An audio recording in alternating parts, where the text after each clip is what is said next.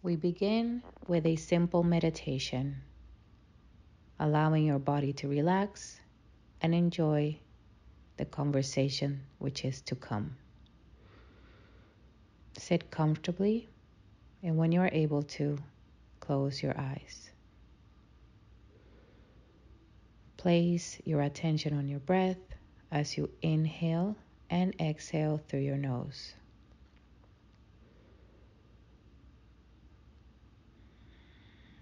With each inhale, drive your breath into your belly, allowing it to expand. And as you exhale, allow the breath to exit with a gentle sigh. One more deep breath in into your belly and a gentle exhale as you sigh. And again, a deep inhale into your belly, allowing for a full exhale as you sigh. As you bring your breath to a regular calm pace, inhaling and exhaling through your nose, allow for a wave of relaxation to wash over your body. Finding any areas that may be holding tension. Begin scanning at the top of your head, noticing your brow, your jaw, and releasing any tension. Scan your neck, your shoulders, lifting your shoulders up to your ears and allowing them to drop. And again, lifting the shoulders up to the ears and allowing them to drop. Feeling the weight of the world rolling off. As you continue to relax, allow your chest and your upper back to release as you become aware of the beating of your heart in your chest. You may gently place your fingertips on your sternum, feeling the beating of your heart. Chin to chest in gratitude As you continue to relax, let any tension go from your belly. And you may place one hand on your heart and one on your belly, connecting the vibration of these two centers through your hands. Release even further, feeling the weight of your body on your seat as you place your hands on your lap. Allow for this wave of relaxation to wash over your legs, puddling at your feet with any traces of tension disappearing into the ground. Continue to inhale and exhale through your nose, allowing yourself to relax even further. Breathe for another three rounds of breath. And when you're ready, you may open your eyes.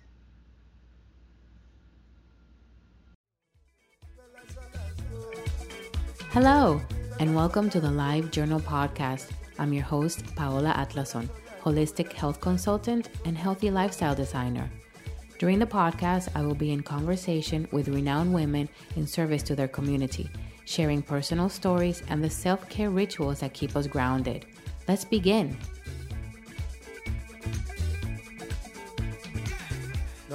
Hello, everyone, and welcome to the Live Journal podcast. This is Paola, your host, and I'm here today with, as I already told him, the first and probably the only man that will be on the show, but it's it's an exception well worth um, bending my own rules. And it, um, we're here with Dr. Perry, Dr. Perry Nickelston, who is one of those people that you encounter or I've encountered who have changed my life. So, welcome to the show, Dr. Perry.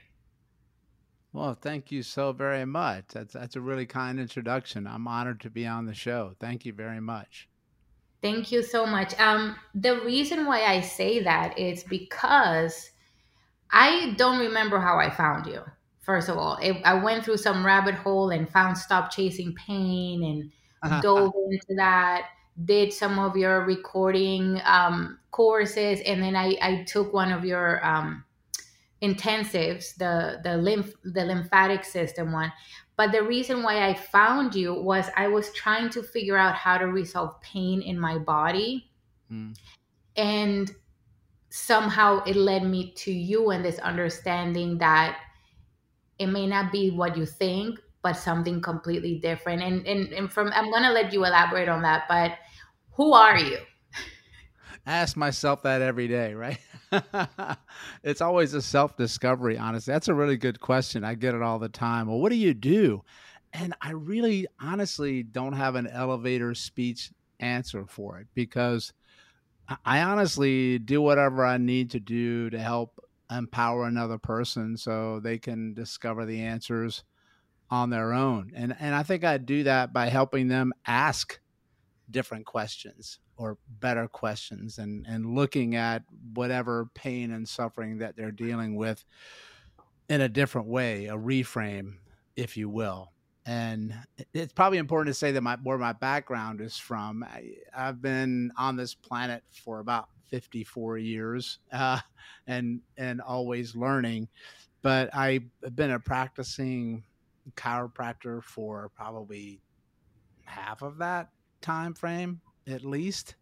Uh, but I don't tell people that oh I'm a chiropractor because they automatically go to this file folder of what that means and what it is based on their experience with it or usually someone else's experience. And i tell them it's probably a safe bet that i don't do anything like what you you think i do honestly. So it's where i started my journey professionally so that i can launch from a starting position and, and do what i do. But i study so many different things about health or wellness or life and the human condition because I, am a human being like everyone that's listening and we all go through pain and suffering. That's just a part of what life is. And that usually gives us our greatest um, request a, uh, push for change if you will right? Like it teaches us something through the discomfort or the pain because it it forces change. Otherwise why would you change? If you're comfortable you don't want to change because it feels good right? That that's why pain is actually very useful. Mm-hmm, mm-hmm, um, exactly. yeah so I, I think that i've gathered everything from my own journey and trying to help myself heal and I just wanted to share that with other people and maybe one thing that I can teach them can make a difference. Or here's the thing that I've learned is maybe they've they've I'm going to say something they've heard before but maybe they're they'll hear it in a different way this time or maybe they're finally ready to accept it or my story or my energy my way of delivering it clicks. You know what I mean? Like that's what happened to me is that um, I heard information when I was ready to receive it.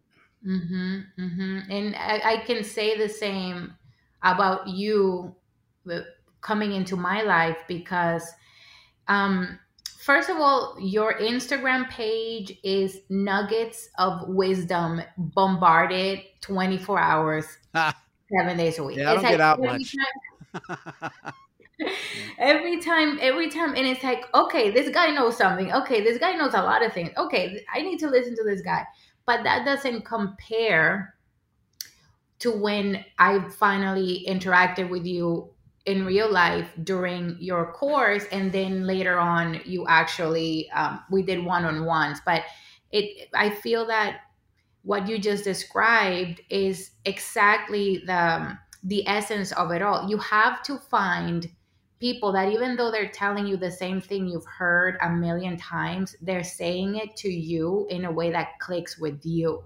And it has not it, it doesn't only have to do with the amount of knowledge the person has, mm. but the personality, the personal experience, that that they can say it in different ways until it, you know, you catch on with it, that there's a connection that goes beyond just i mean you can get knowledge from a book but the book is not speaking back at you. But that there's something about the way that you teach that apart from it being so loaded with so many different disciplines and sources of knowledge you're super charismatic and you know how to describe something in a very simple and direct way. And you're like all right i got it and i'm going to do it.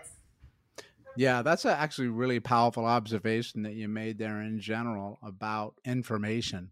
Uh, I've tried to study and learn to be a better teacher or communicator and in healthcare, of course, but also in in life to communicate with another person. So I've studied the brain and neuroscience and I've tried to learn, okay, I've got all this information, but how can I communicate it to another person so they understand it? And I learned a long time ago just because I'm teaching you something doesn't mean you're learning anything.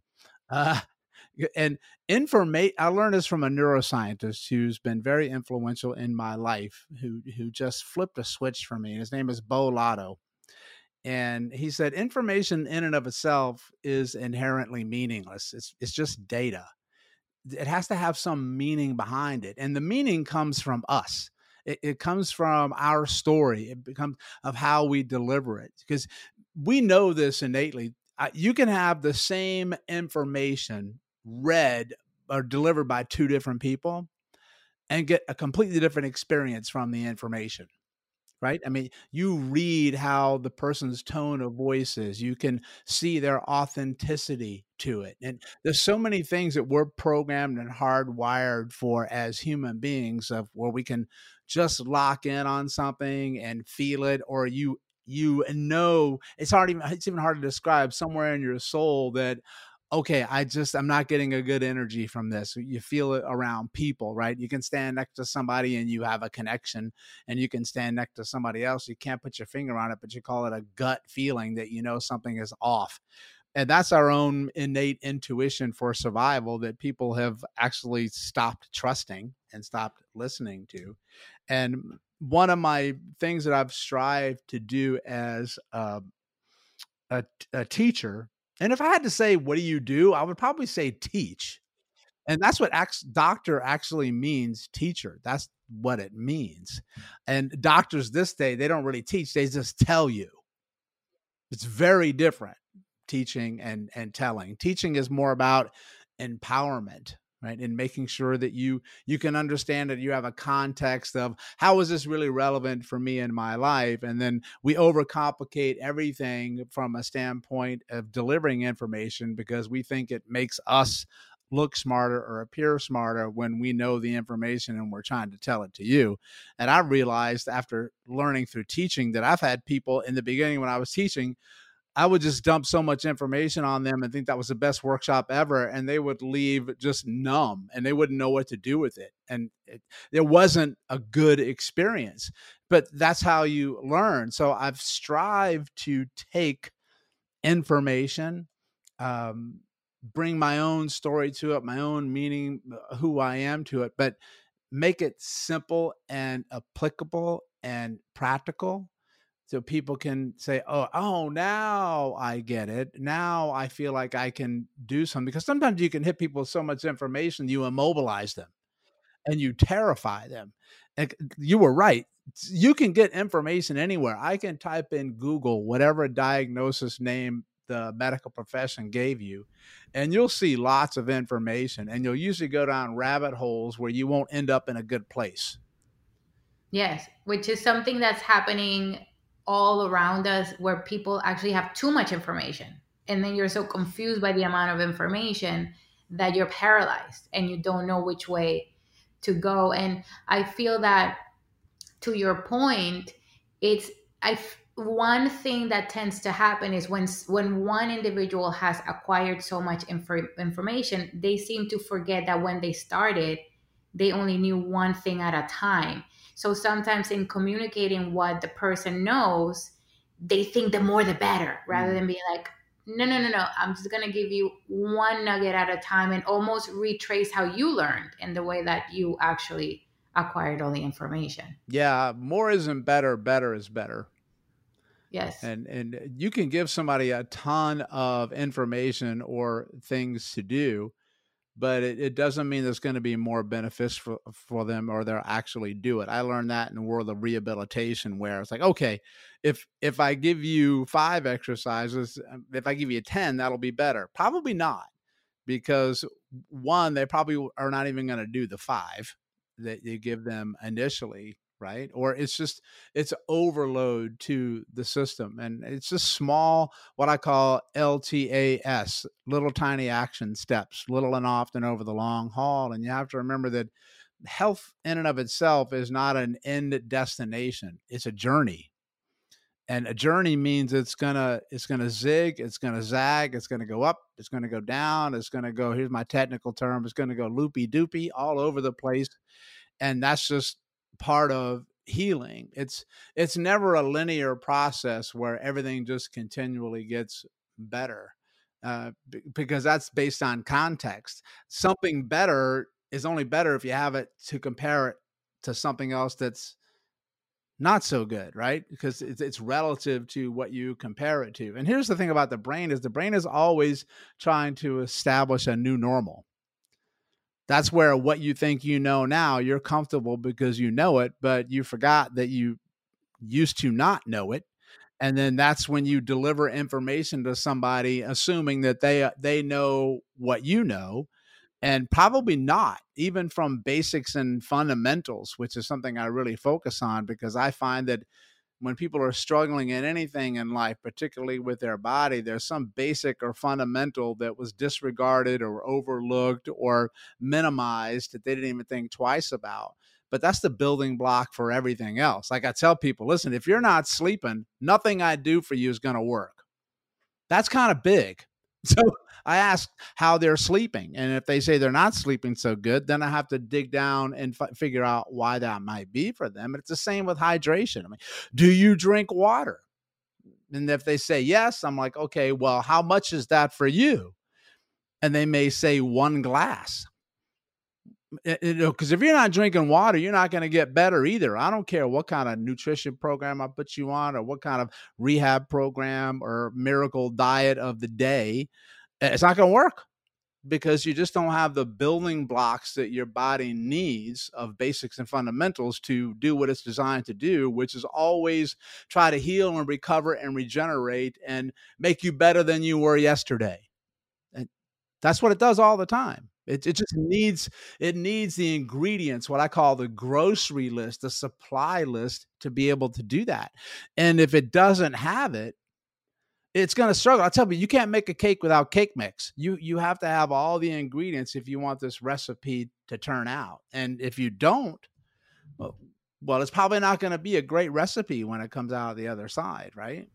Yes, absolutely. I think it goes back to this um, the way that things are set up, especially in terms of medical and physical care in, in whichever aspect that is, where it's so compartmentalized. So mm I know, you know, you speak a lot about the body being a whole system, right? And and we tend to forget that. We tend like you're saying, are you eating? Are you sleeping? Are you moving? Are you pooping? Are you drinking water? Like it all counts. Uh, for me, my specific issue was that my lower back hurt.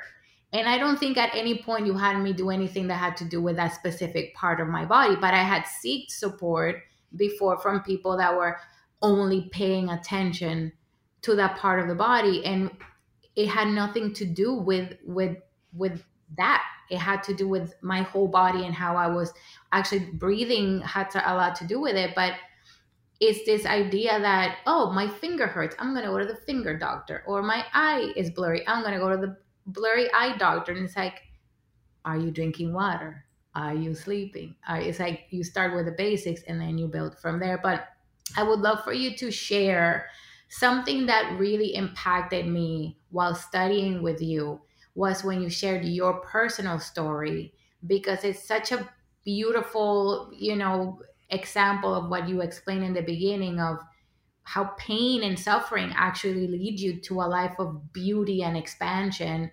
And i think we all got very emotional. You you don't have to go too in depth if you don't want to. Mm-hmm. you share as much as you want but um, I think it's important that people understand how much a person, a human being's personal story, can drive them, like you, to share and change other people's lives. Yeah, I'd be happy to. Well, I think it's all about stories. I mean, that's how human beings communicate and learn. It's one of the best tips I ever got. It's not about the information, it's about the story of the information that you tell yourself. Right? Because uh, somebody can have the same information told to them, and two people hear something completely different. It, it's it's it's your story and your past and your perception and your assumptions and your biases that influence everything and that's been based on your prior history or your culture and a lot of it's stuff that you don't even know is doing it that you it's not even your own baggage that you're carrying around it's somebody else's that they threw on you right and you're so right about the the systems because that you know the body is one unit it doesn't know that it has parts first of all human beings name the parts and you know, I always talk in the third person of the body, and your body's like, that's great, but I don't even know what a low back is. What are you talking about? So you can focus on an area where it hurts because if it hurts, it's telling you maybe there's something there. And pain is a request for change. To me, it's a request for change in your habits and your behaviors and also where you look. Because if you start where it hurts and it's not getting better, my guess is it's probably not coming from there, assuming that it's not something that's really serious, like you have cancer in your back. But that's why you have to start somewhere and do this normal medical process of um, assessments and evaluations. But then when you do that and you still can't find answers, that's when you have to get into the thick of it, which is listen, talk, and communicate with the human being that's carrying the condition around, that's carrying the the the tissues around because that's ultimately who you're taking care of. That's why you'll never do the same treatment to two people and get the same results because the body parts are not the same because they got two different stories attached to them. Does that make sense? Yes. So that's why stories matter. And for me, I had to reframe some of my prior pain and suffering. And I did that through the work of my friend Beau Lotto, who did a quote that really stuck with me.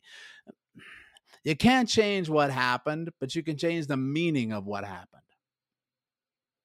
I'm, I would like to repeat that one more time. You can't change what happened, but you can change the meaning of what happened. And that's inherently a unique trait of human beings where we can use imagination and, and we can flip that switch of something that had in the past. And then you think about, okay, well, I know I went through all this suffering, but why did I go through it? And what's the lesson I can take away from it to maybe discover something that I shouldn't do again, or I needed to learn that I can use to help another person who might be going through it. And I think that's what happened to me, honestly, because, you know, I was in healthcare and I was taking care of other people. And I mean, I study a lot of stuff and then I got sick and I, mine was more of a, uh, not so much a musculoskeletal issue, but an immune system issue. Some people might call it autoimmune, which is which is basically the term they give you when they have no idea why you have what you have and they blame it on the body for why you got sick. I'm like, first your all, body's attacking you. Yeah, you're just wrong. That's wrong.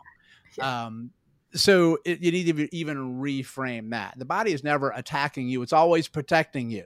I tell people it's just really doing too good of a job at it. Is what it's doing. You see how that makes a difference? Mm-hmm. And you always mm-hmm. have to ask why it's doing what it's doing. It never does anything by accident, and there's always a reason behind it, even if we don't know what it is, or even if it doesn't make sense to us in our limited capacity to understand it. And I got sick where I started to get infections in the body, almost every kind of infection you could think of. And my immune system was going crazy. And I was getting really tired and fatigued and lethargic. And I had to go on multiple rounds of antibiotics and medications because I had some infections. And sometimes you need that. And if you take it and it goes away, great. If it doesn't, there's something you need to look at deeper. And unfortunately, that the route I went down through medicine, like many people, I got worse and mm-hmm. my immune system shut down even more because of the stress of the treatments. And people need to remember that even therapeutic treatments are also stressors to the body. And I actually hit rock bottom. I had a mental breakdown, a physical breakdown. Uh, I couldn't teach anymore. I couldn't practice anymore. I was sleeping 17 hours a day. I was always in pain. My memory started to go. I started to develop early signs of Alzheimer's and dementia where I just couldn't function. Mm-hmm. Uh, and medicine couldn't give me an answer of why because all of my quote unquote blood work showed up normal. And that happens to so many people. And if they can't see it on a test, there's nothing wrong with you. It doesn't exist. Right, because they don't look at the role of emotions in in pain. They're starting to come around, uh, which is which is nice to see. But I was at uh, a low point, and I actually was very close to giving up and just tapping out because uh, I lost hope. And mm-hmm. I, I said, I've been studying the body for all these years, and I I can't figure it out. And then the universe has a way of answering things, and I think two to three days after I I share this story. I don't always share it, but I'll share it. You know, now I mean everything changed when I I hit rock bottom and I made a call to a suicide hotline because I was very close to not wanting to continue. And I knew I needed help when I was driving home, and I thought it would be really easy just to turn into that pole. And uh, I made the call, and they were talking to me on there, and then they helped me. But and I signed off. But they're obligated to call the authorities if they think you're going to be a risk to yourself, and obviously they did. And I I I ended up going home, and then 20 minutes later, two police cars pulled into my driveway and knocked on my door, and that's when my family found out what I did, and that was a heart crushing thing. And I knew at that point, okay, bro, you got two choices here. You can give up, you got to fight, and you gotta you gotta look for answers because nobody's gonna find it but you. You got you have to change the way you think. That's that's when I realized I got to change the way that I think. I got to change my paradigm. I have to change what everybody says is possible or impossible. Because just because they they can't figure it out doesn't mean it's not there. Because you're never going to find the solution to something if you keep the same thought process going around in your head. Does that make sense? Mm-hmm, mm-hmm. So I knew I needed to try to find something. The universe is crazy like three days later, I get a message from a guy I went to chiropractic school with some 20 years earlier. I hadn't heard from him forever. And he said, I'm going to some course in London and it's about energy medicine and looking about the body and energy. And I'm like, well, why not? What the hell, you know, I'll, I'll give it a shot. And I went there and, and then that's when I, somebody said to me, um, I think I know what your problem is. And I go, mm-hmm. what? They go, I think you have a lymphatic system issue. And I went, lymph what? like it's not something that was even on my radar because I didn't have cancer. Because that's the only time you ever hear about lymph is when you got cancer, when you got what they call lymphedema, which means a body part swells up to 15 times its normal size. So here's the thing with medicine is they don't think there's a problem with something until you have an obvious symptom that shows mm-hmm. up, right? They don't see the road to it. And they they checked my lymphatic system. I was like, I was a hot mess. I really was. Everything hurt. Everything was tender. Everything was painful. But the next day, I, I, felt initially worse because when they worked it, they released a lot of underlying toxins that were there that were stuck mm-hmm. in the mm-hmm. body. But like two days later, I actually felt different. I felt better. I'm like, oh my god, like this is something here. I haven't felt this different in about three years and with a little bit more continual work i started to feel much better and i'm like okay this is something here and then that was that was when my life changed because i i found a big piece of the puzzle that i didn't know about and i was a mad scientist stuck in my house just learning anything and everything about that system but also how it relates to all the other systems of the body because you know, that's that's my passion right now is teaching people how all this stuff works together and looking upstream and downstream from issues that they're outside of where your site of pain is. And I knew I was on the right path when all of a sudden people started to reach out to me uh, out of nowhere with similar issues of chronic pain or it's, it's almost like the the universe was waiting for Perry to come across this stuff because they knew I was going to do something with it and I was yeah. going to run with it and then there's going to send other people my way so I could teach them. I absolutely believe that in my heart and soul that you turn your wounds into your your work or mm-hmm. your calling and that's why when I teach this stuff it's not just information to me. This is this stuff changed my life. It saved my life and when I teach it that's how I deliver it. And uh, mm-hmm. and other people share the similar story after they start doing some of it. And I didn't originally share my story when I started to do it, but a crazy thing happened for me when I got sick. I think I was finally able to, um, the vulnerability of that changed me.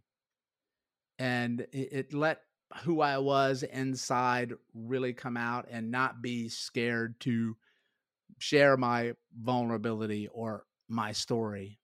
And because I was thinking originally, okay, who who cares about my story? Because everybody always cares about themselves. Wrong. Mm-hmm.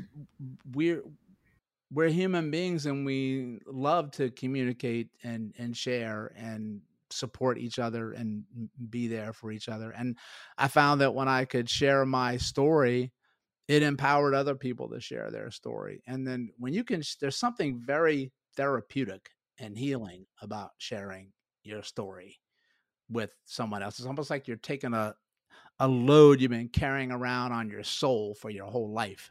Yes. That you and, offload. Does that make sense? Yes, and I feel like it, it, helps you connect even deeper to your own story because the power of your own voice, it's not a story in your head anymore. It's something that becomes tangible. And when we're able to be completely vulnerable, it's almost like you crack open and then it makes you stronger because you're like, wow, it didn't kill me. So what what do I do with that? And I mean, your story is, is so uh, profound and, and beautiful. And it's, I mean, I don't say this lightly. You changed my life with the most simple techniques. That's another thing. When I met you, I did I did one course, then I did the the two day uh, lymphatic, um, and then I'm like, I want to book a session with him, you know, so he can check me out, right. and and and let's make sure that. But by the time I spoke to you by taking the course, I had no pain. So when I spoke to you the first time, which was um uh, you know online, I was waiting for the moment where you said where you would say, "Okay, come in and I'll take a look." I haven't met you in person because you taught me very simple techniques that I did on my own. So I think that's also very powerful that we tend to outsource our wellness and we go to this person for this and this person for that. And if they're not around then i'm a hot mess. And mm-hmm. you you do it in such an empowering way because it's like you didn't even want to not not want to see me but you didn't need to. You're like do this and this. And then the next time okay now do the and it was like i guess i'm i don't have to come see him because i'm fine.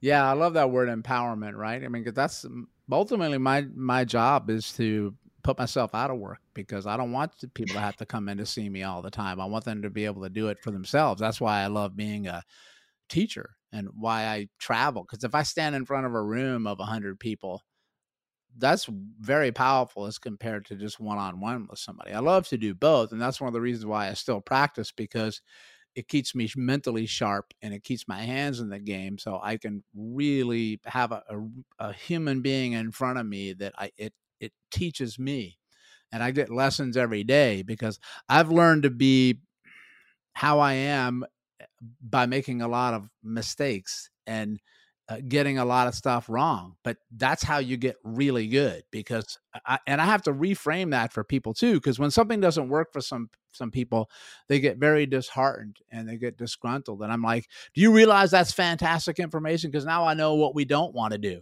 That's big. Like we can we can check that box off and put it aside and we can move to the next one so i call it like a, a checklist like a flight manifesto that i'm going to check all these boxes and make sure that they're good and if they're good awesome i'm going to put them aside but if they're not good we're going to we're to put a box there and address it and there's always more than one box there's different systems but that the basics and fundamentals are sort of big right? I mean, if you want to take off with an airplane, you got to, okay, do you got wheels on this thing? Do you got fuel? And do you have a pilot? Like, if you don't have that, I don't care what you do to anything else. They have to have those. And so that's what I do is I go through these checklists. And very often I find that there's some missing components. And that's why it seems so simple. But human beings, here's the thing that's funny, especially in health and education, is that part of the thing that makes it um, mysterious or mystique is they overcomplicate it because they feel like you need somebody in a white coat to explain it to you. Not so much. It can make it really, really simple for somebody to understand. And every human being should have the ability to take care of themselves and understand how their body works. And you can do that for them and make it simple. And sometimes I have to keep telling myself that because everybody says, I can't believe that it was this simple to make a difference when I just rub these six places and you tell me to slap here. Wow I don't get it. And then they think if it was that simple, why didn't somebody tell me this before? And my answer is that's a really good question. You should ask them that because they should have. And effective things don't have to be complicated. And the solution doesn't have to be complicated to work. It's all about really understanding what the body needs to heal and recover because it's what does it. I mean, we help it along, and sometimes we just got to get out of our own damn way. Yes. And it knows exactly what to do. We call that an innate intelligence. That's why you can cut your finger and it heals itself if you help it and make sure that you clean it out. Then it it carries the load the rest of the way right? And that's really what i'm trying to, to do when i when i work with people is give them simple and fundamental things and they feel so scared or intimidated because it's medicine or because it's the body and i actually will teach them like new languages and, and new reframes for something and then that's really an important skill to have that what's the word i'm looking for the belief in yourself that yes i i can do this and i can help myself get well and uh, you're only going to get to that point when you hit rock bottom most of the time right? And then you realize okay this is this is all on me and one of the things that i've found and i've focused on a lot this last year with the pandemic is really choosing my thoughts carefully and my language and my words carefully and the ones that I say to myself, of course, because they're the most important ones, but also the words that I choose when I'm speaking to another person, because uh, that's really, really important. Um, changing the language or the, the speed of your talk or the tone of your words. That's extremely powerful in relationship to uh, making somebody feel comfortable or safe or feel feel threatening with how you communicate with them. And then uh, in medicine, it's very interesting that they use all these big fancy words and all these Latin names when they name body parts. And that's actually one of the reasons that they did it is because it, it makes it seem more complicated than it is to call something a biceps brachii, which is basically your your bicep muscle here, right? Mm-hmm. Um, but I tell I, when I teach you, you may have seen me do this. Is I tell people is that I'm more concerned that you don't. I'm not. I don't really care if you know the names of all the parts of your body. I just want you to know how they work together. Because I got news mm-hmm. for you. Medicine knows a lot about names. They don't know how a lot of stuff works together either. They, they know how different systems work by themselves or parts work by themselves. But I'm like, I don't know if you went to the same class I did, but nothing works by itself every system interacts with each other. There's no solitary, isolated injury or healing in the body. It doesn't exist. So when I say, okay, if you press on your knee, what are you pressing on? Your answer better be yes. Everything. like it's just you name it, you're pressing on it. So I would tell people, okay, you've got a biceps brachii, which is your your arm muscle, the Arnold Schwarzenegger bodybuilder muscle. You got a left one and you got a right one. Okay, and they always talk to each other. And then you got whatever body part you want to name. Let's just say your your trapezius on the left. Okay so they're they're two separate things, but they're not. So I tell people, forget biceps brachii, forget trapezius, because you're like, oh, how am I going to remember these things? I say, okay, I want you to call your biceps brachii a, a scissor. So you've got scissors on the right, and I want you to call your trapezius your iPhone. So I'm putting an iPhone on my shoulder and a thing here. So now because the body doesn't care what the hell you call them. It just wants to know do you understand how the scissors and the iPhone can relate to each other? Yes or no? And then they're like, oh, well, that makes complete sense, mm-hmm, right? Mm-hmm. Because we get so caught up in the language of something and we feel that we can't do it. And part of it's because we haven't studied it, we haven't taken the time to learn. Yeah. Right? And it i think it even it even expands into the connection of what you've been speaking of water sleep food movement and how that all actually also connect energy thoughts mindset it all connects. And you know and, and medicine is so isolated. I mean some people study fast twitching muscle fiber. Right right. But then they don't talk to the person that that studies the slow twitching muscle and then it's like we have all these people that are experts in these very specific and they spend their lifetimes right mm. writing documents and theses and putting and getting nobel prizes for discoveries of something that at the end of the day doesn't really matter much to common folk especially if you're somebody that's having a pain. Do you think i care what type of fiber is hurting? I just want to right. to take the pain away. So you know the simplicity i have to tell you that i've been teaching my clients the techniques that i've learned some of them the the, the simple one the big that we do the lymph assessment and we do the big six. Nice. And it's a it's a life changer. And i always have to remind them please do it. It's gonna take you a minute a day but it's very powerful and impactful and you're not going to know until something that was hurting or something that was uncomfortable is not uncomfortable anymore because to your point people don't want to believe it because even though you've noticed the lymphatic system is very popular now everybody's doing lymphatic massages and writing books on the lymph mm-hmm. and teaching but nobody's speaking of it in the way that you speak of it which is it is probably the most important system to be addressing that you can actually do on your own and have a, a, high impact on your health just by paying attention to this thing we never pay attention to. Yeah, I would agree with that 100%. I think it's the most important and neglected system in the body that people are not paying attention to because one, they just don't know about it. Because if you knew what I knew, there's no way in the world you would not be taking care of it. That's why I teach it to you the way that I do. Because you, you'd be like, after I'm done with teaching you this stuff, you're like, wow, this is sort of big. I'm like, yeah, it's yeah. really big. It's that important for for for you to do. And you know, medicine is finally catching up. It's been nice to see the transformation of lymphatics over the last five years, even though it was discovered hundreds of years ago by by an Italian anatomist, and his work was virtually neglected for ever. And then all mm. of a mm. sudden, oh well, there it is again, right? And medicine circles back and and finds it, and uh, but that's been a nice thing to see. Yeah, it's a system that works with all the other systems, but some systems are they're all important, all the body systems. Otherwise, nature wouldn't have given them to you.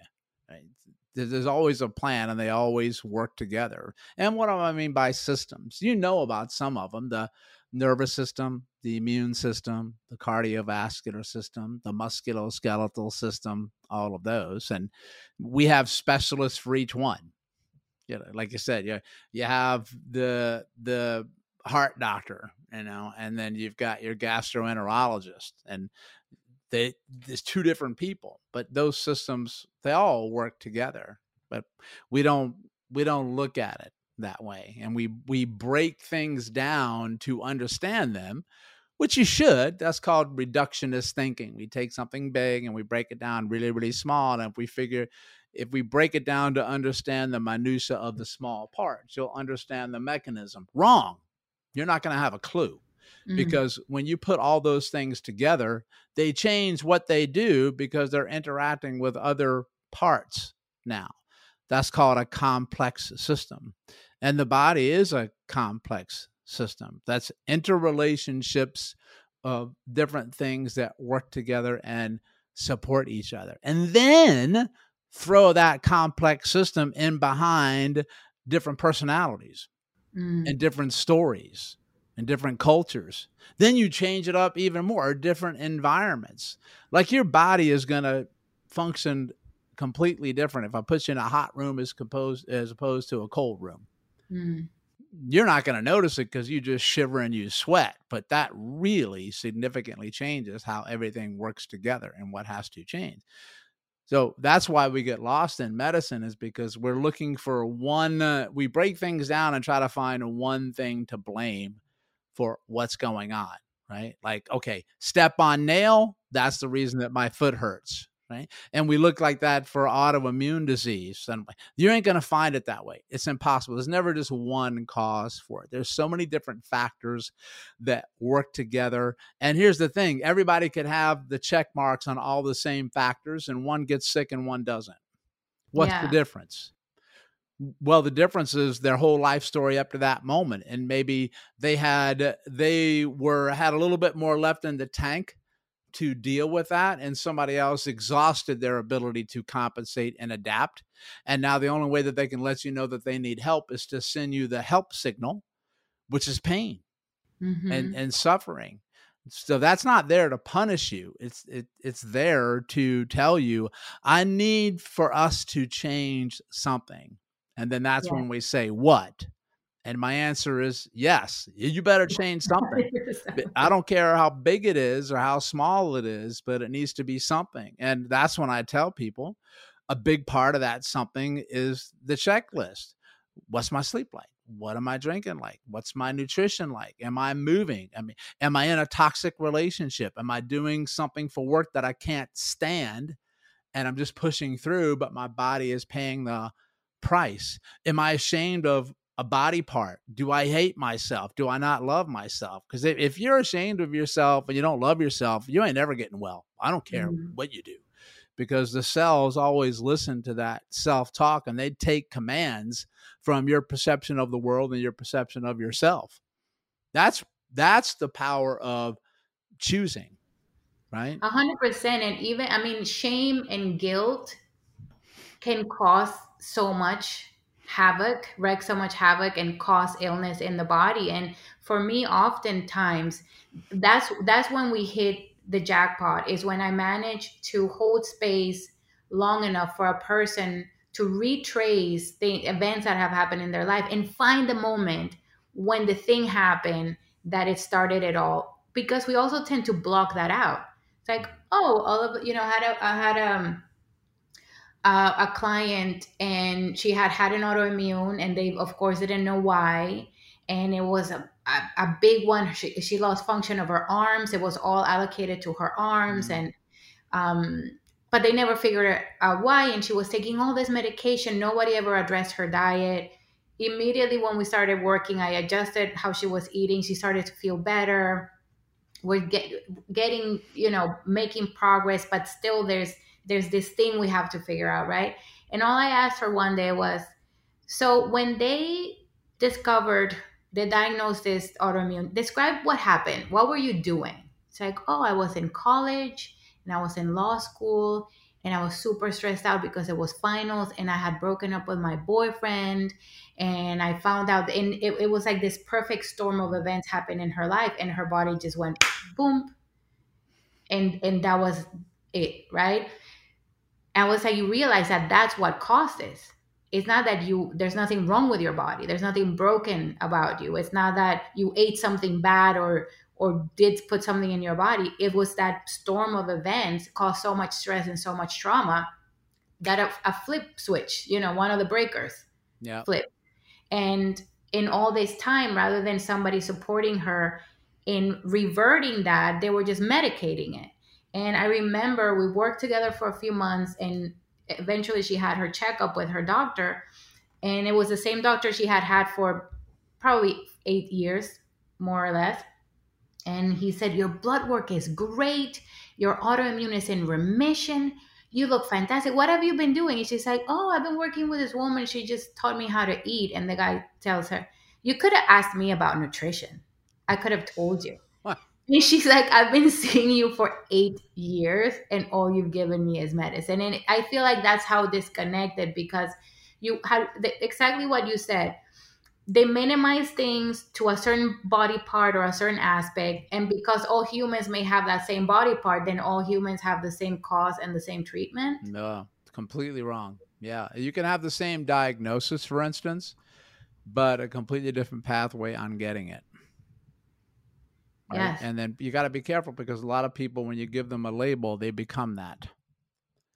And it's usually all the bad stuff that goes with the label. Because you, you get it, and then it's a confirmation.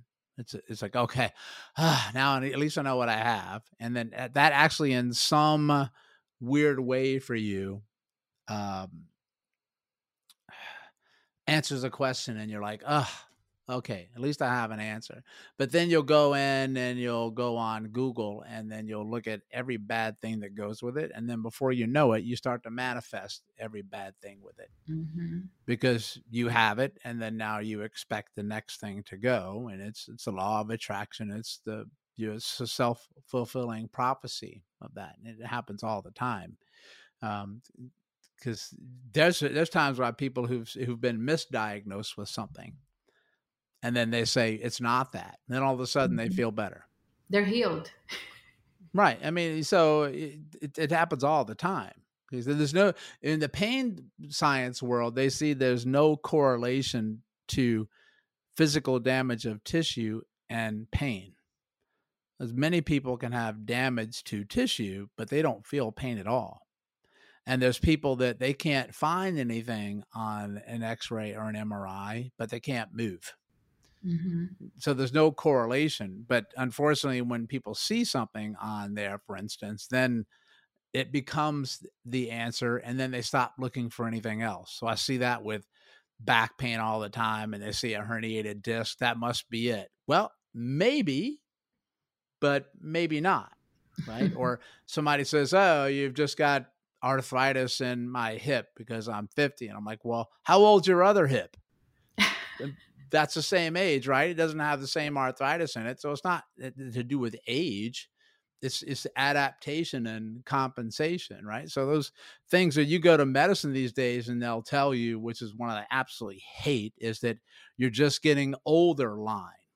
If somebody ever gave me that line, I'm finding a new doctor oh, yesterday oh, and I'm leaving them quick, fast, and in a hurry because they're setting you up with that same mentality because you're you're not supposed to be tired fatigued lethargic and then uh, stiff and tight and losing your memory or uh, those things as you get older because you're getting older society sets that up for you and you expect it right mm-hmm. but you should have a lot of energy and a lot of movement and a lot of vitality and then that's stuff that is your your everyday habits and your behaviors even to your thought process of things because people can think themselves to feel better you can think yourselves to feel worse you know that's yeah, you true. can, you can think yourself young you can think yourself old you can think yourself you know something that i see a lot is when people start eating well and breathing properly and moving properly they reverse age.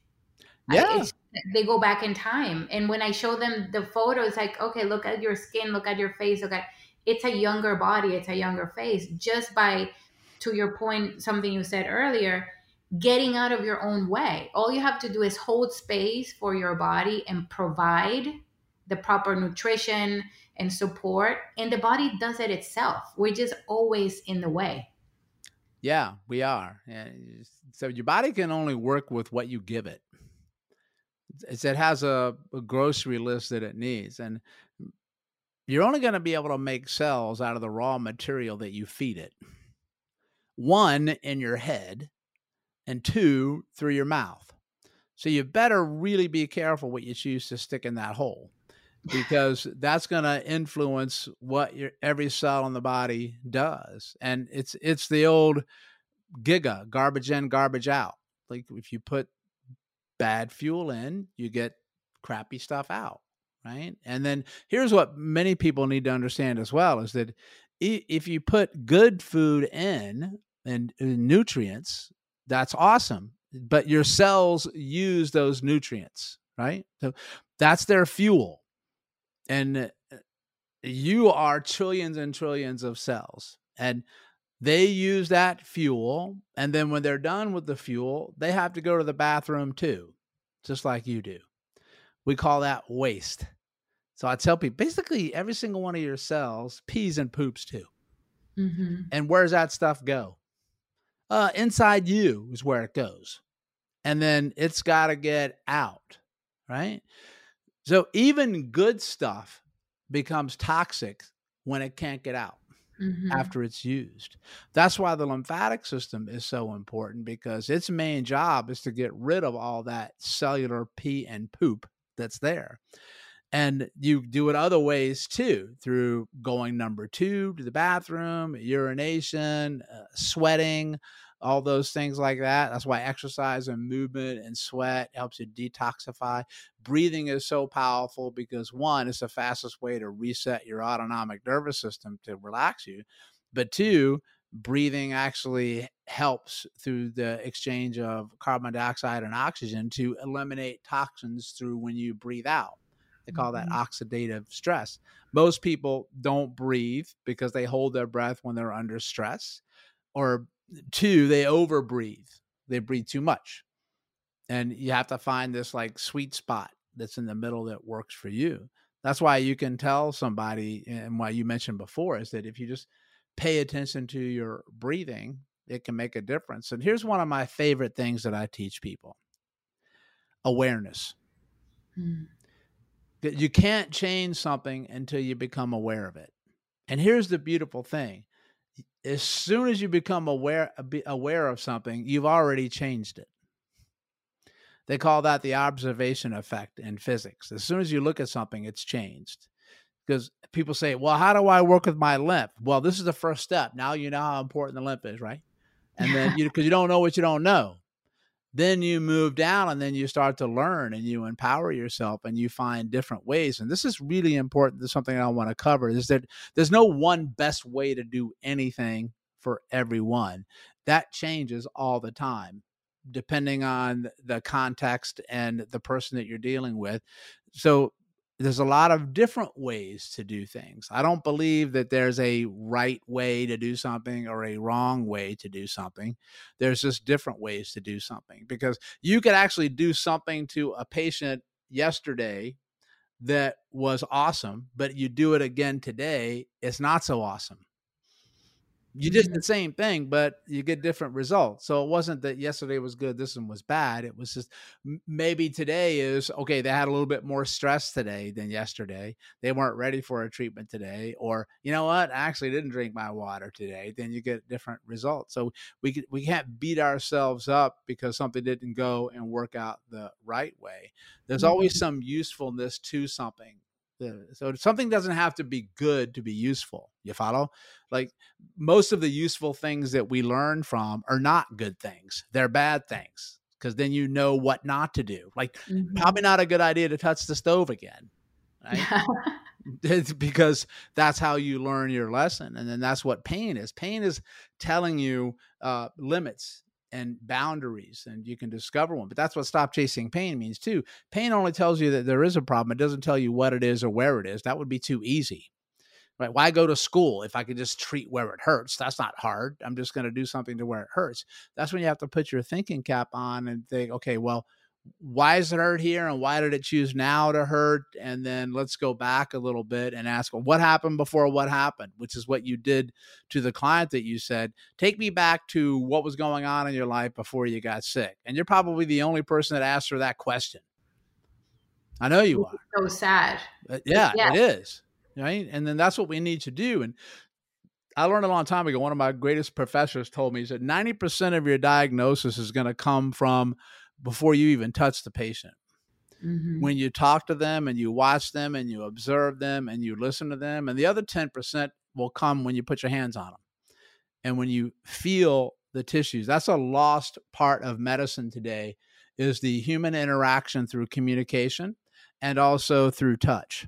Because right now, what they do is they only have a few minutes to spend with you because the system is broken. Mm and then they automatically want to go to some quote unquote objective test that says your blood work is fine. And here's what I'm going to say I don't care if you tell me my blood work is fine. When I press on this person's abdomen, they jump off the damn table. Mm. That's not normal.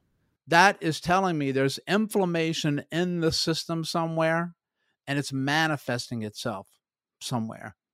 Or there's somebody is, has this withdrawal response that is a human that is a reflexive withdrawal survival response to protect yourself you're not supposed to have that happen when somebody touches you like that all right? mm-hmm. and that so that's telling me already that the body is in this survival fight flight freeze freak out mode and my approach is very very simple It doesn't matter what your diagnosis is that you come in to tell me what you got. I know it's from one thing inflammation that's in the body that won't go away. Mm. And then I have to look at, okay, well, why won't it go away? And what's causing the inflammation? And sometimes the inflammation is your own thought process because when you think threat, uh, ex, you have a survival threat to yourself, it's like an existential threat. It's a crisis for yourself. And every single part of your body goes into lockdown mode. And it stiffens up and it tightens up and it goes into survival and it doesn't have any room left for growth and recovery. Because it says okay we got two choices here. We can either live and and not die which is the main goal or we can mm-hmm. slow down and grow and recover. Mm-hmm. and the body says how about we don't die first? I like that Right? So you get stuck in that mode, and cells can't do both at the same time. They have to do an either or. That's why rest and relaxation and sleep and all those things are so important because if, you don't have sleep, you're gonna if a couple of days of sleep, you go through psychosis, you go through breakdown, and you you die, mm-hmm. right? And it's also the time which is awesome where your lymphatics work the most at sleep and so many people want to skip on that sleep. One of the main one of the questions i often get oh you know i'm feeling so tired. What do i do about that? What can i eat? What what should i like you gotta sleep. Your body is telling you that you're tired you have to sleep and that sleep is when you recover and when the body rebuilds. And it's it's you know it's often the simple things like you were saying in the beginning. Something else that i want to highlight that i learned from you is you know, number one, as human beings, I feel that we are wired to be on on um, defense mode because you know not so long ago our bodies were the same 100,000 years ago and we were under more threat but so our wiring is that. But with the amazing computer that we built we call a brain we can manage that better by understanding that okay as a human being Stress is a natural response that I have to anything that comes my way, but I'm going to work with that. And then using that to your advantage and when pain or discomfort discomfort arises in the body, rather than try to not die and push it away or numb it, it's almost like diving in and being more curious about it and and and thinking. So I think your job is not only to uh, uh, being a teacher, you're a curious person because every time you encounter a new situation and I, if, if everybody would approach approach themselves in that way is i'm just going to be so curious about everything that happens in my body and i just want to know rather than numbing it and medicating it i just want to know the why of everything. It will be such a different world. Yeah you come from that standpoint of curiosity right? And and wanting to discover things and that that's what the here's the thing that I've discovered is that people are usually not aware of their body until something hurts. Mm. And pain is a way that your body makes you aware. It's the it's the subtle tap on a shoulder, which is the tightness. I posted that on Instagram today. You know, tightness and pain is a really effective strategy for your body to to help you notice it. It's like, hey, yeah. Don't forget me over here. And uh, so, but what we do is we shrug it off, or we say, "Oh, you know, the the words maybe it'll go away," and it probably will because the body is designed to adapt and it's very resilient. That's called compensations, and it'll do whatever it has to do. It's like, oh, I'll make a subtle. I'm going to hike your hip up a little bit on the left, and I'm going to turn your foot out about ten degrees. No worries, man. You're good and then it just gets stuck there. And yeah. then it, it stays there for months or whatever. And then all of a sudden the body says this strategy that's starting to go. I can't do that anymore. Then all of a sudden you'll get pain in the compensation points because your ankle will hurt. And then now this will hurt. And then next thing you know you've got f- five or ten things far removed from the original issue. And then everybody goes after the most recent issue if or I they tell you, oh, you're just getting older. Right. Like and then what I do is I go after the pain that you don't know about. Right. That's one of the things that's on my Instagram channel when I tell people is that we go after the pain that you don't know about to help the pain that won't leave you alone. And that's a really powerful statement that people need to understand because eh, when people come in to see me and they they say, "Oh, my shoulder hurts," right? Well, you already know that area hurts because it hurts, and then you're going to do something to that region. But I'm going to treat that, of course, because one, you expect me to treat it. So I do it more for your mental health than anything else. and then I'm going to look outside of it. And what I do is I'm going to do what I call an awareness exam, which means that I'm going to look at, observe, talk to, or press on all the other body parts, you know, 99% of the body parts that you have that you're not complaining about. And what I'm looking for is there's going to be one, if not multiple areas that hurt more than your shoulder hurts that you had no idea once I stick my finger there. And that's my point. It's not supposed to hurt when I stick my mm-hmm. finger there. And I'm going to contend that your shoulder might hurt because that could be the compensation point for all the other areas you didn't know about. Right. And that's a huge takeaway for people because most of the time they don't consciously feel that pain. You follow? Mm-hmm. They consciously feel the shoulder pain. They don't consciously feel the other areas. Like one that I press on all the time is the sternum and the abdomen. Mm-hmm. Right? And then uh but but but they subconsciously subconsciously the body always knows it hurts. Mm-hmm. You just don't consciously know it yet. Well, it, it's you said once in our interactions, just because you didn't feel it, it doesn't mean that it wasn't there. Because the body is so loves you so much that it's not flaring up all the pain points at once because otherwise you, you wouldn't move. You wouldn't be able to to do anything. So you gotta go find it. Right. Yeah, you gotta search for it. You gotta you gotta go that's what so you treat pain, but you don't chase it. If first of all, if pain ricochets all over the place, to, doc, today it's in my shoulder. No, you know, you treat the shoulder. Now it's in my hip. If it ping pongs all over the place, that's that's full body inflammation. So I always go to lymphatics and blood circulation for that right away. Or somebody's stuck in what we call this sympathetic fight, flight, freeze mode, where you just got so much high tension in the body that you fluids can't flow. So when you get really really tight everywhere, fluid doesn't move well in the body. And human beings are mostly liquid. Mm. And if you restrict fluid flow in the body, I'm going to tell you right now that's not going to work out well for you. You're you're going to feel pain somewhere. And it's usually far removed from where the restriction is. Mm-hmm. that's what that's what people that's why we do this awareness exam for people. And um, that because I said you can't change something until you become aware of it. Mm-hmm. And here's the th- here's my other I look at it too. I'm I'm not the first person that people usually end up coming to see when they have an issue. I'm usually the last person. Yes. They've gone all the traditional routes that are fantastic and are very helpful and have helped a lot of people or should help a lot of people, but they haven't. Or they helped, but it kept coming back.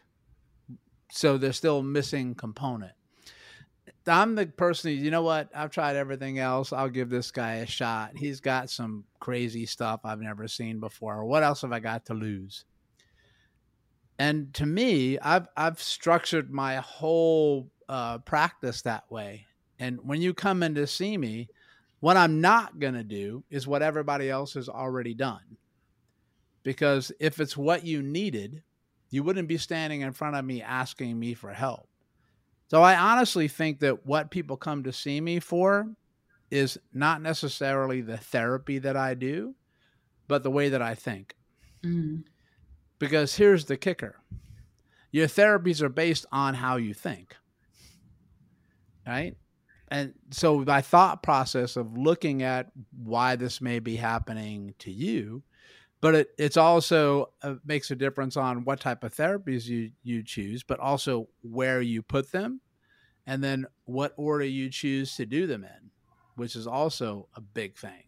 Mm-hmm. Right? It, that makes a huge difference on the success of something because you can have the greatest tool in the world, but if you're putting it on the wrong spot, I don't care how great the tool is, it's not going to make a difference. And that's why this exam is so important. And one of the things that we discuss with your back is a lot of people who have back pain, where do people focus?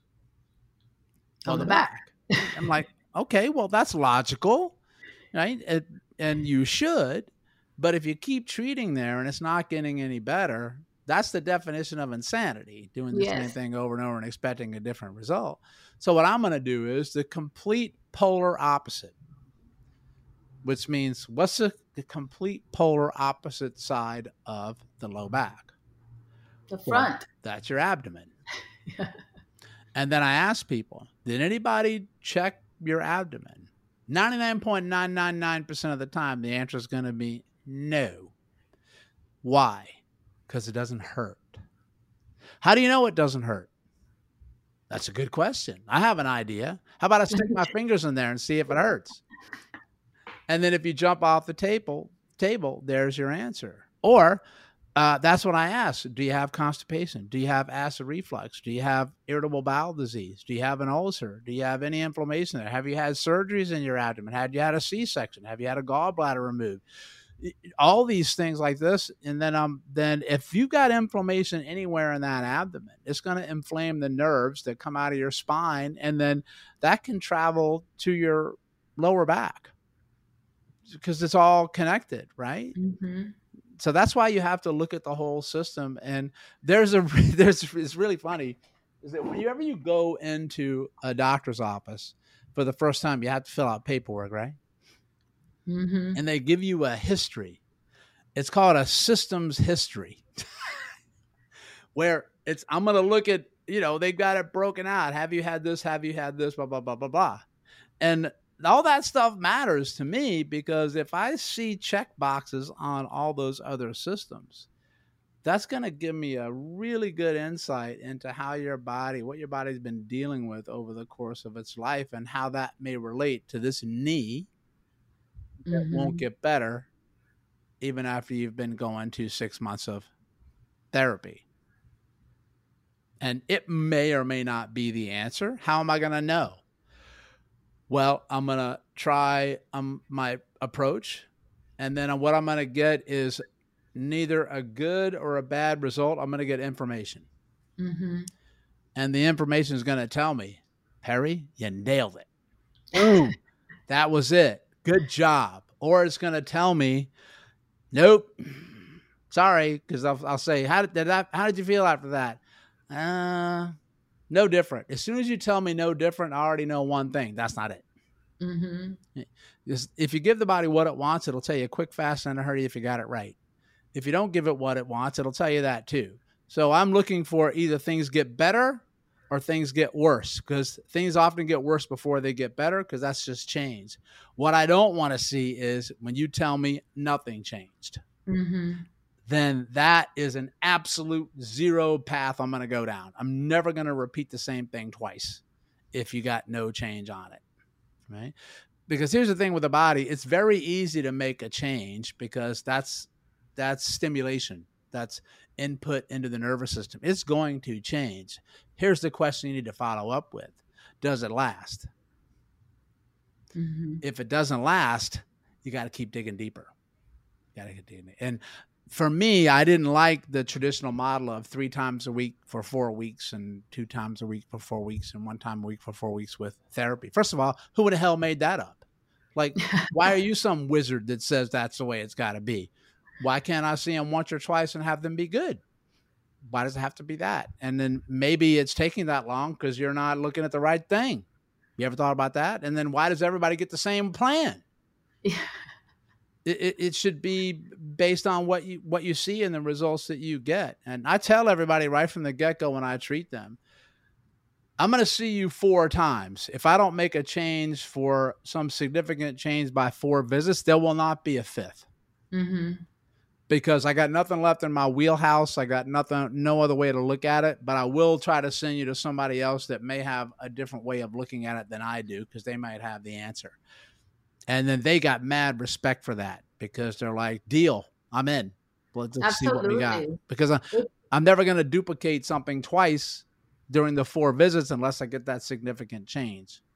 Yeah, and it, I think it, it completely changes the game because it's not about having somebody have to come to you all the time. I don't want that. I want you to not need me. And and you said that earlier as well. I want that after we're done, you don't need me. I don't need I don't I don't want your money. I want your well-being. And that's a that's a game changer when it comes to treating people um, and their their health and and giving them a sense of confidence that okay, I feel like I'm in the right place now because this guy actually doesn't want to see me more than four times. You know, it's it it puts and it goes back to that same mindset effect that you also are invested in figuring it out and no more than than four four times that I see you. You know, right? And I'm willing to lay it on the line and say, you know, I, am going to give you everything I got for four visits um, because it's not about me and it's not about my ego at all. It's just like I'm, I'm, I'm trying to help you, and if the best help for you is someone else, I'm gonna tell you that, right? Um, but I usually, uh, I usually will find the answer most of the time. With it. it doesn't mean I'm gonna have you. First of all, I don't like the word fix because fix implies broken, mm-hmm. and also it implies cure and I tell people there's no such thing in my world as a cure because a cure implies you're never going to get it again. It, there's always there's management. You're either going to have it or not have it based on your habits and behaviors and your lifestyle from today and tomorrow, right? So you can manage something to where, hey, this is awesome. I haven't I've managed to have no back pain for 10 years. Mm-hmm. Right. Um, so that that wording is really, really important. But I'll have a really big piece of the puzzle by four. It may take me more than that to get you to where you need to be. But um, usually I'll find the answer because I I go down some crazy pathways in the anyway, and then uh, if I don't have an answer on the crazy pathway, I'm gonna go to some of the absolute crazy crazy pathways. That's when we start to really go. There are no boxes in that realm right? Because yes. what do you got to lose? I mean, you had me you had me breathing a certain way. You had me knocking on my throat. You had me getting up and down from the ground. It was all these and and they would work. And then it was like, oh, but now something else hurts. It, it was that you know, it started with the back and then my neck was hurting and my ankle. And with with each one, we never addressed the pain point. But I feel like I could talk to you for hours. I wish you would had a would have like a school that I could go to and just take classes every day. But I'm sure we'll end up having more of these conversations. But I would love for you to share um, with our listeners what do you do to manage your well-being what are your your daily rituals and non-negotiables oh that's a really good question well i mean i always do what I teach other people to do. Uh, I do. I wake up pretty early in the morning, usually four every day, because that's I love to be up early. That's when I have the most energy, and I like to be up when the rest of the world is asleep. I can think the best in the morning, and I do several things. Um, one, I always read. I always read, and I don't go anywhere near the news or anything like that. It's always books. So I'll read, and then I'll hydrate in the morning. So I always drink a, a glass of water with a little lemon in it and a couple of drops of what we call trace minerals or fulvic and humic minerals to get the minerals into my body.